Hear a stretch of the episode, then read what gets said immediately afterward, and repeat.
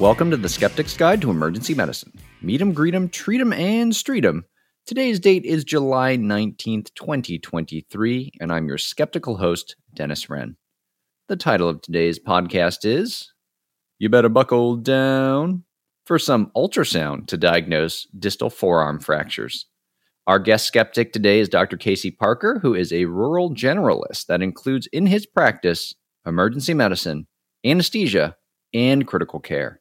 Now, somehow, he also had the time to add on being a fully fledged ultrasonographer.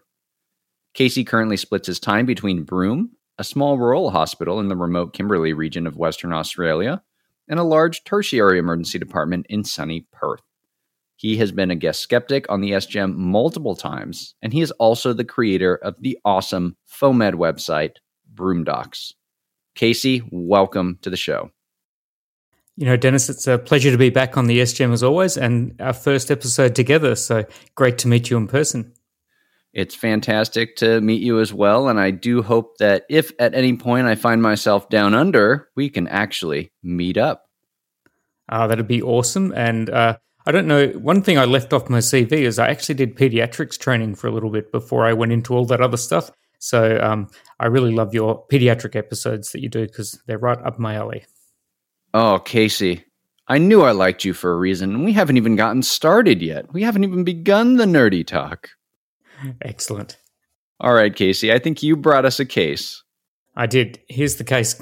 It's a steady Saturday afternoon in your small rural emergency department, and the triage nurse calls you to have a look at a child who has arrived with his parents to the emergency department after falling on a bouncy castle at a kid's birthday party. He's six years old. He appears to be in a bit of pain, holding his left wrist in a little ice pack. He tells you that he was attempting to do a double backflip like Spider Man when he landed heavily on his outstretched arm, and this happened about an hour ago. When you look at his arm, there's a little bit of clinical swelling and tenderness over the distal radius, but no real deformity. He has good perfusion to the limb and no neurological symptoms in his hand. Now, because it's a small rural ED and it's the weekend, the radiographer is not on site, but they can be called in if we want to get an x ray. Or there is a portable ultrasound machine just up the hallway, which you could use. The child's mother tells you that the x ray tech who's on call was also at the birthday party, having a great time with her own children.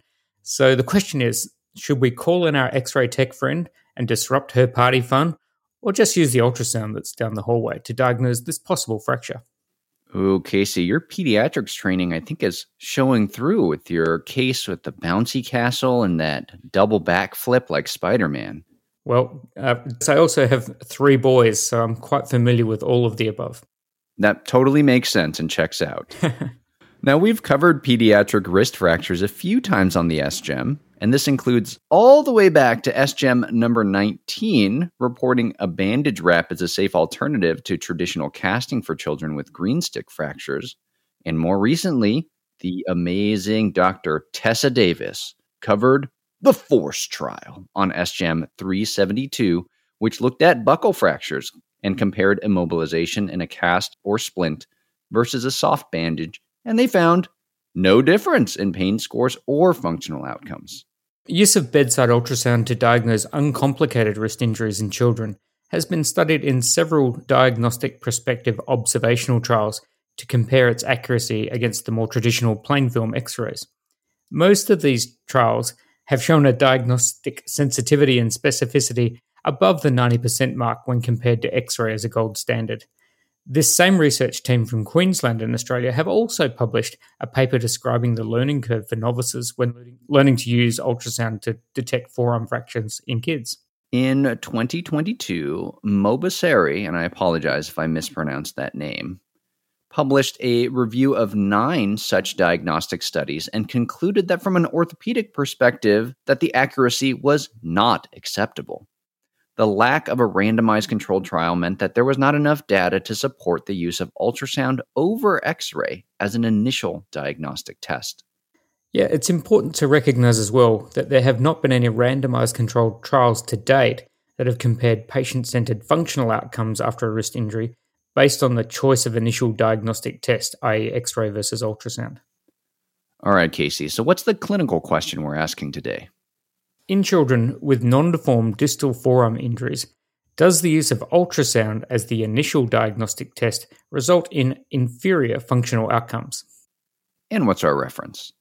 The reference is Snelling et al., and this is ultrasonography or radiography for suspected pediatric distal forearm fractures, and this was published in the New England Journal of Medicine in June 2023. Now, Dennis, I just have to little hand up here and declare my own academic bias. As the lead author on this paper, Dr. Pete Snelling is a friend of mine, a fellow Sono nerd and an all-round great bloke. So I do have a little bit of pervasive bias in favor of anything that Peter's conclusions may be. So I'm relying on you, Dennis, to keep me objective here. Well, Casey, I thank you for your transparency in declaring this conflict of interest, but I think we can be skeptical and kind at the same time. And if you like Pete Snelling, he is probably a pretty cool guy. So maybe the three of us can get together if I ever find myself down there. Sounds good. All right, let's move on to our PICO questions. What population were they looking at here? So, we're looking at children between the age of 5 and 15 years of age who presented to an emergency department with an isolated, acute, non clinically deformed distal forearm injury, which imaging for a suspected fracture was indicated and they excluded anyone that had obvious angulation or deformity, but they did allow some soft tissue swelling. They also excluded if the injury was greater than 48 hours prior, they had external x rays already, known bone disease, concern for non accidental trauma, additional injuries. There's a list that we'll include in the show notes. And what was the intervention they were looking at? Yeah, so the intervention was bedside ultrasound, which was carried out and interpreted by trained clinicians, and this included doctors, nurse practitioners, and physiotherapists. Now, I got to say, Casey, I have no physiotherapists where I work. That is also the phenomenon in most small uh, country hospitals in Australia. However, in some of the larger tertiary centres, we do have physiotherapists that work in our fast track areas within the emergency department. Gotcha. All right. Let's finish this up here. What was the comparison? So the comparison was plain film X ray, and the X ray group had to undergo at least biplane of plain film X rays, which were interpreted by the treating clinician. However, they were allowed to seek advice from the local radiologist or the orthopedic team when reading their X rays. And let's talk about the outcomes. What was their primary outcome? So the functional outcome at four weeks, which was judged plus or minus three days after the injury, and that was measured by the Patient Reported Outcomes Measurement Information System, or PROMIS score, which is a validated eight point questionnaire, which was also the same questionnaire used by the FORCE trial. And their secondary outcomes? Yeah, so they looked at the same PROMIS score at the one week mark and at the eight week mark post injury. They also analysed children by different age cohorts, so the younger kids, five to nine years, as well as the teenagers, the 10 to 15 year old groups. There was also an analysis of the diagnostic accuracy of the ultrasound versus the x rays. And there were a number of other secondary outcomes measured that we'll list in the show notes as well. And finally, what kind of trial was this, Casey? Yeah, so this is a multi center, open label, non inferiority, randomized controlled trial. So the authors concluded, quote, in children and adolescents with a distal forearm injury, the use of ultrasonography as the initial diagnostic imaging method was non inferior to radiography with regard to the outcome of physical function of the arm at four weeks. Moving on to our quality checklist. First question Did the study population include or focus on those in the emergency department? Yes, it did. Were the patients adequately randomized? Yes, they were. Was the randomization process concealed? Yes, the randomization was concealed. And were the patients analyzed in the groups that they were randomized? Yes, in this study, they analysed the patients both in an intention to treat and per protocol analyses were performed. And were the study patients recruited consecutively? So I'm going to say no here, Dennis, because like many small ultrasound trials, the patients were recruited consecutively during the trial periods where there was one of these trained clinicians on shift. However, when they weren't available, there are a lot of patients that may not have been included. So we'll say no to that one. Were the patients in both groups similar in respect to prognostic factors? Yeah, the groups were overall very similar at baseline in terms of their demographics and also the mechanism of injuries. And were all the participants, patients, clinicians, outcome assessors, unaware of group allocation. No, so this is an open label trial. So the participants and the clinicians clearly knew whether they were getting an ultrasound or an x ray as their first initial investigation. However, the expert panel who assessed the images were blinded as to whether the initial randomization was x ray or ultrasound. Yeah, that makes sense. I don't know how to hide from somebody whether or not they're getting an ultrasound or an x ray. That seems pretty obvious. Were all the groups treated equally except for the intervention? Yeah, not quite. There were more splints that were placed on the people that had the x ray first than in the ultrasound group. And it was quite a significant difference, so 23 versus 32%. This could conceivably change the functional outcomes, but we'll talk more about that in the nerdy section. Ooh, looking forward to that one. Okay, let's finish this up. Was follow up complete? Yeah, this was amazing. So, this is an excellent study, and they only lost two patients to follow up in each arm. So, that's less than 2% lost to follow up, which is pretty good for one month. That is incredibly impressive. Did they include all patient important outcomes? Yes, and I think we're very happy that this is a clear POO or a patient oriented outcome that they're measuring. Was the treatment effect large enough and precise enough to be clinically significant? Firstly, Dennis, I love the way that you impersonate Ken when you say that. Very well done. uh, but no, there was no difference in the outcomes in this group. And our last question Were there any financial conflicts of interest? No, there were none declared. And I know Pete pretty well, and he's a pretty honest guy. So I'm pretty sure that he's not in the pocket of big gel. All right, Pete, we're trusting you here. okay, let's talk about the results now. They randomized 270 patients. The primary outcome data at four weeks was available for 130 of those patients in the ultrasound group and 132 patients in the radiography group. The average age of those patients was around 10 years, with 90% of them being right hand dominant.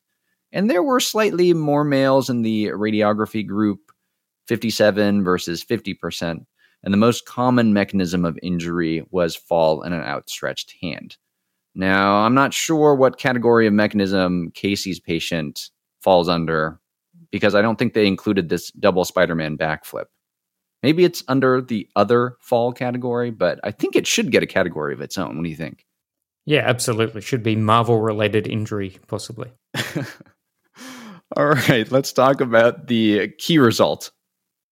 So, the key results ultrasonography was non inferior to radiography as the diagnostic test in terms of functional outcomes at four weeks for wrist injury in children. Breaking it down based on the outcomes, what was the primary outcome? Let's talk some numbers here. Yeah, so the, the PROMIS scores at four weeks were basically identical. So 36.4 plus or minus 6% versus 36.3, which gives us a mean difference of 0.1. So clearly completely the same. So I just want to pause really quickly to talk a bit about non inferiority trials. Now, in non inferiority trials, we're comparing a new intervention, in this case, ultrasound, to x ray. And we're trying to make the determination that ultrasound is not unacceptably worse. So sorry for that double negative there. Now, in these types of trials, the researchers have to derive a non inferiority margin. And in this case, they decided that to be five points. Now, Ken loves the number five, but at the same time, let's acknowledge that this number might not be entirely objective. All right, Casey, let's go on to the secondary outcomes here. What did they find? Yeah, they looked at the PROMIS scores at the one week mark and at the eight week mark. And, and once again, there was really no statistically significant or clinically significant difference, I imagine, at either point because the numbers were almost identical 28 versus 27, 39 versus 39. So, really, we're seeing pretty much exactly the same in both groups. And ultrasound did appear to be better than x ray in terms of parental satisfaction, length of time in the ED, and time away from school.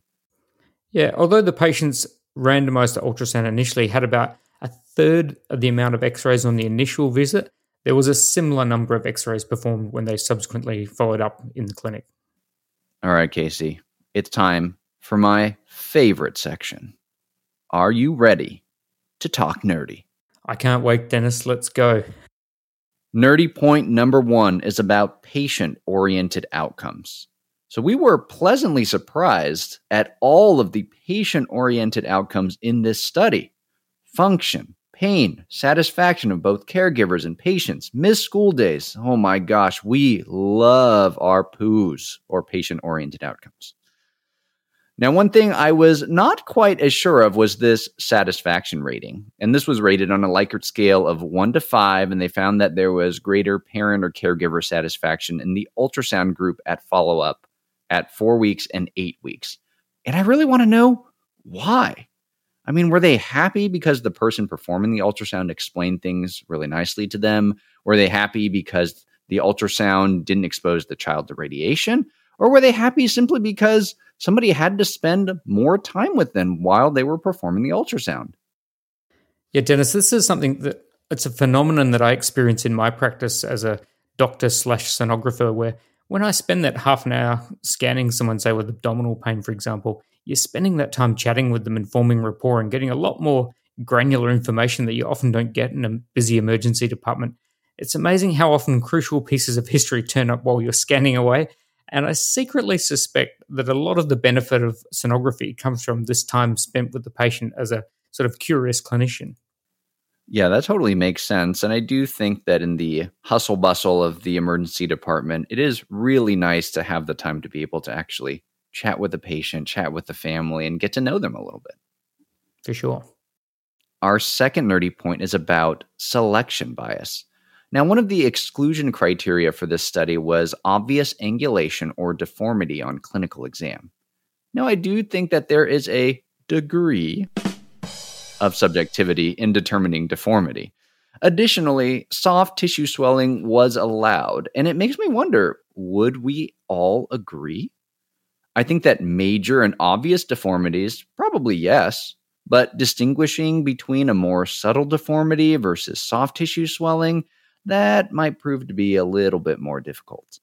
And the study did end up including some patients with angulated fractures.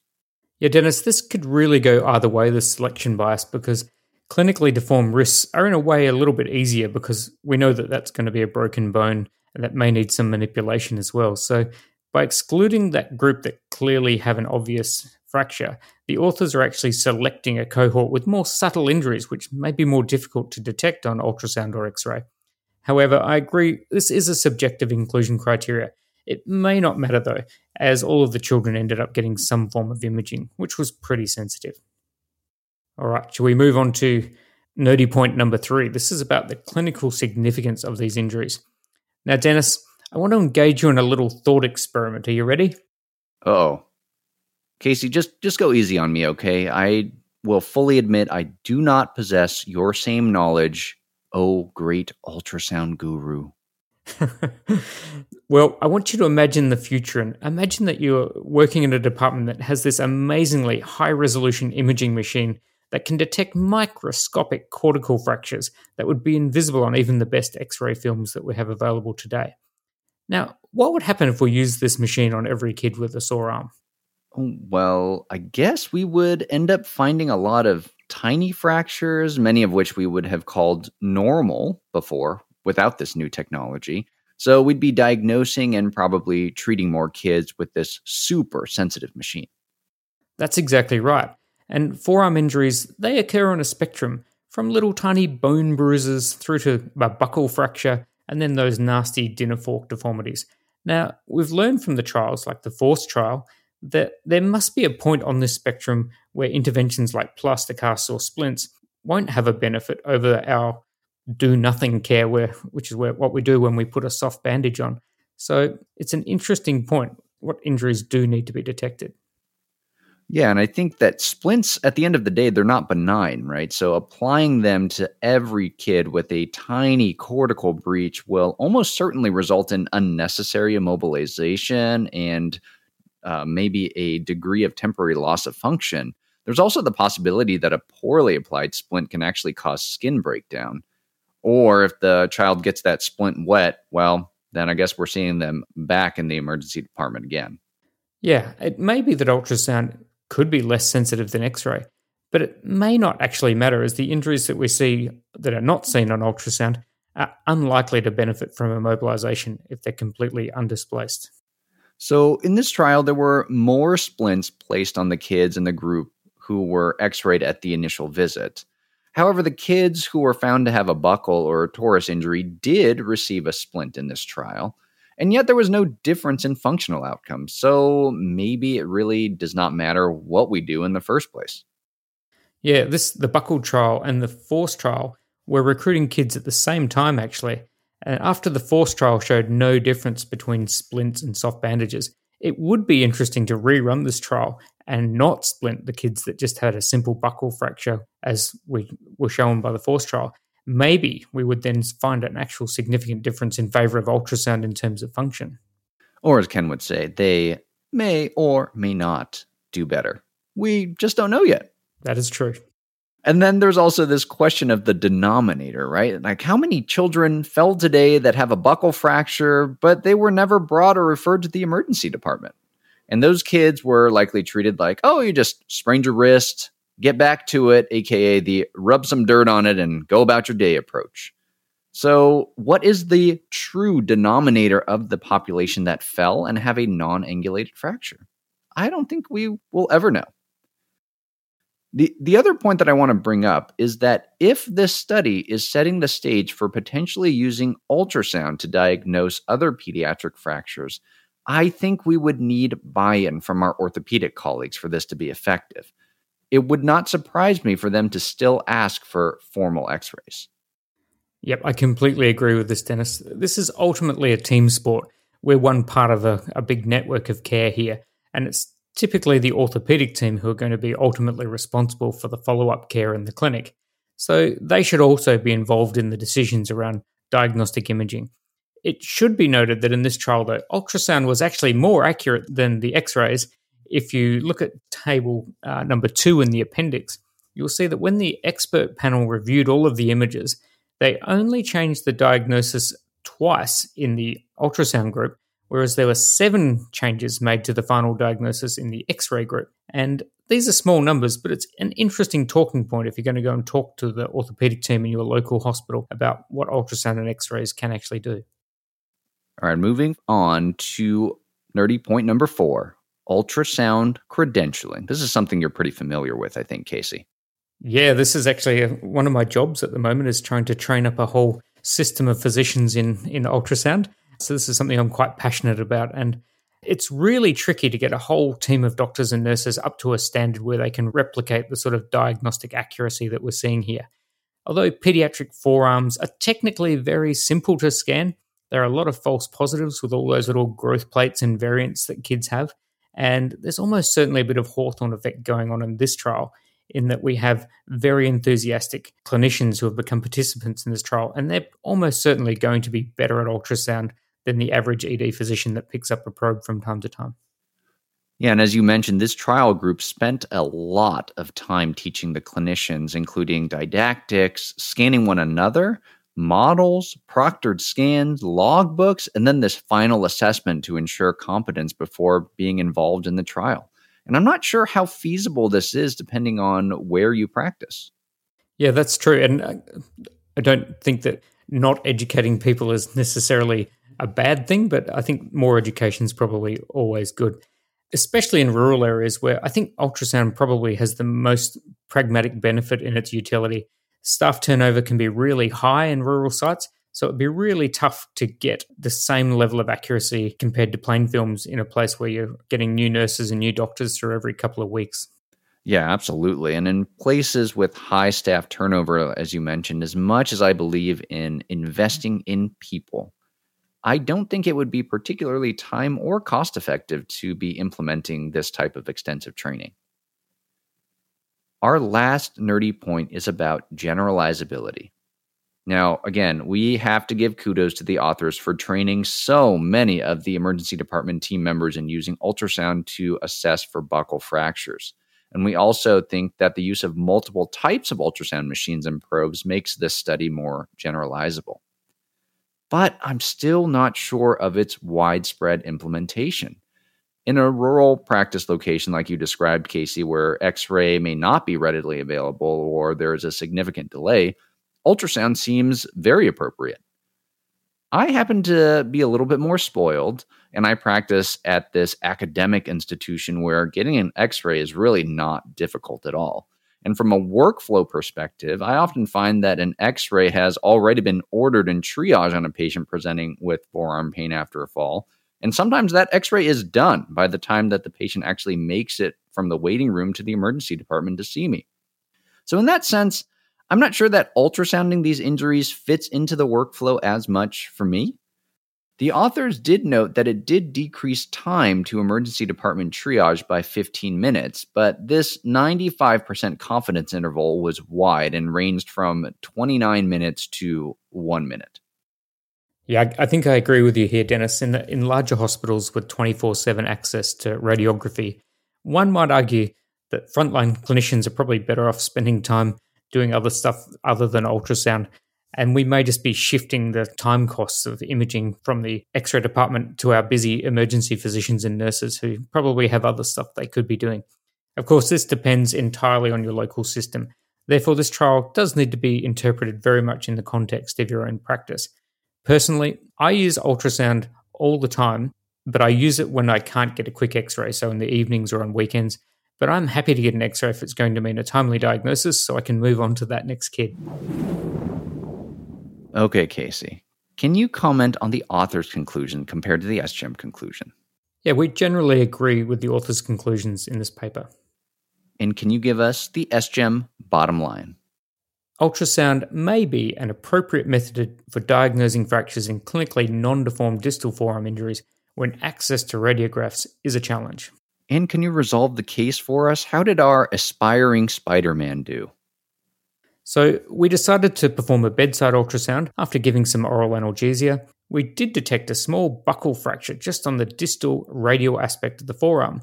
There was no angulation or shortening, and given our knowledge of the FORCE trial, we had a nice discussion with the parents about the management options soft bandage versus a splint, and we agreed on a soft bandage. And we gave advice to this little guy about maybe not impersonating Marvel characters over the next couple of weeks. The family were very happy with this. They returned to the party 15 minutes after triage, and they managed to share some cake with a very happy radiographer that didn't have her Saturday disrupted. Wow, so everybody is very happy in this ending. That's fantastic. So, Casey, I know we've talked a little bit about this throughout the show, but how are you going to apply this clinically? Yeah, so Dennis, I think the use of bedside ultrasound to diagnose forearm injuries seems to be a reasonable diagnostic strategy. This trial shows that there was no functional difference in those important patient orientated outcomes if we use the strategy in kids with clinically non displaced injuries. And I know that we are an emergency medicine focused podcast, but I do think there's a potential for implementation of this in a primary care setting. I don't think many primary care settings have easy access to x ray, but imagine being able to ultrasound a child with an arm injury and potentially save them from that emergency department visit. That'd be nice for everybody. Yeah, absolutely. Okay, Casey, what are you going to tell the parent and the family so I'm going to tell the parents that your child has a buckle fracture on ultrasound, and fracture means that there's a break in the bone. Now, this injury can safely be managed with either a bandage or a soft splint. However, he will need to avoid doing activities where he may re injure his wrist for about a month. We'll give you some medicine to help control the pain, and our excellent orthopedic broken bone team will see your child in the clinic next week to discuss his progress. Well, Casey, thank you so very much for joining us on SGEM Peds. I learned a lot from our discussion. Yeah, that was great, Dennis. And um, it's a brave new world, and it's good to explore these new modalities. Absolutely. And just because we have the technology doesn't always mean that we should be using it. That is also true. All right, Casey, before we go, can you give us the SGEM tagline? Remember to be skeptical of anything you learn, even if you heard it on the Skeptic's Guide to Emergency Medicine. Talk to everyone next time.